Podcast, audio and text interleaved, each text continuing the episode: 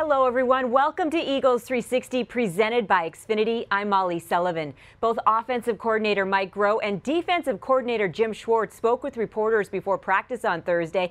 Let's start with the Eagles defense and one of the beautiful things about the National Football League. As Schwartz said, we're not playing 82 games or 162. Every game matters obviously every game has urgency. I mean, I've I've always somebody told me one time a loss in the NFL is like a 10, 10 game losing streak in Major League Baseball, and how would you feel if you just lost 10 games in a row? I never really thought of it that way, but anyway, that, that that's a long way of saying every game's precious.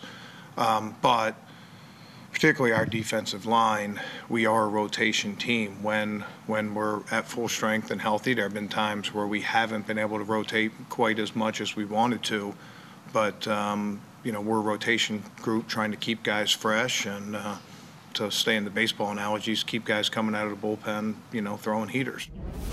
Schwartz went on to say how he doesn't see this as a matchup that will be won by scheme, but rather guys playing fundamentally within the scheme, doing their job within the scheme. Now, Mike Groh also echoed that statement and said, We want to put players in the best possible position to do what they do best. Enter Carson Wentz. Oh, he's ready. I think he looks extremely fit. Uh, he certainly has excellent stamina right now. His arm strength is, is excellent. He's taken every throw that we've asked him to take, every rep that we've asked him to take, uh, from preseason, um, you know, back into OTAs and all that. So, uh, in terms of his preparation, uh, I think he's right exactly where we'd like him to be.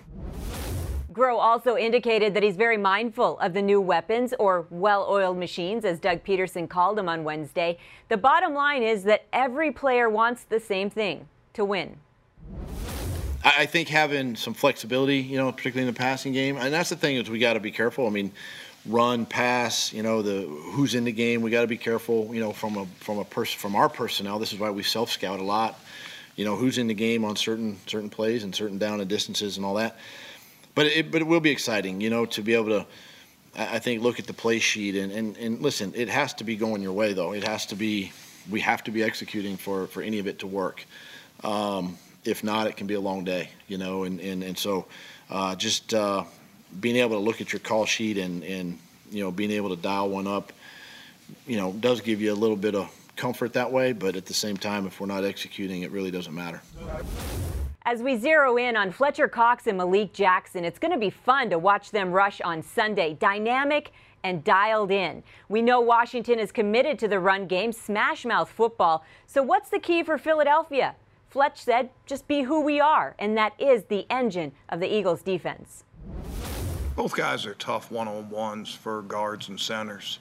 And, um, you know, generally, center's going to favor one way or another, which a lot of times ends up being toward Fletch, which opens up one-on-one opportunities. And there's less ways to get help to defensive tackles than there's defensive ends. You can keep a tight end in, you can chip a running back, but um, you know, you can, you know, one-on-ones are, you know, much more important. And we've done a lot of stuff to try to create one-on-ones for um, for Fletch just having um, you know just having Malik out there helps to create some one-on-ones for him, and I'd, I'd throw Timmy Jernigan into that um, um, mix as well. You know, Timmy's done a really good job of rushing this whole summer, and uh, has made a lot of plays in there. So you know, we got a lot of guys inside that can that can win matchups in there, and that's and that's not even you know that's not even having to be creative, so to speak. That's just putting the guys on the field and letting the offense try to choose which guy they want to uh, spend more attention with.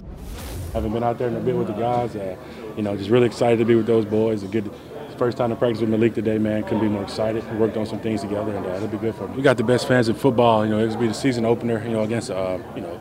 Uh, NFC opponent, uh, East opponent, and uh, you know, a team that we know very well, that knows us very well, and, um, and it's the first game, so we, we all know that it'll be they'll be um, it'll be really good in there, and we won't disappoint.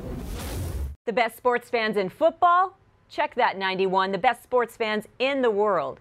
Thanks for watching Eagles 360 presented by Xfinity. We'll see you next time.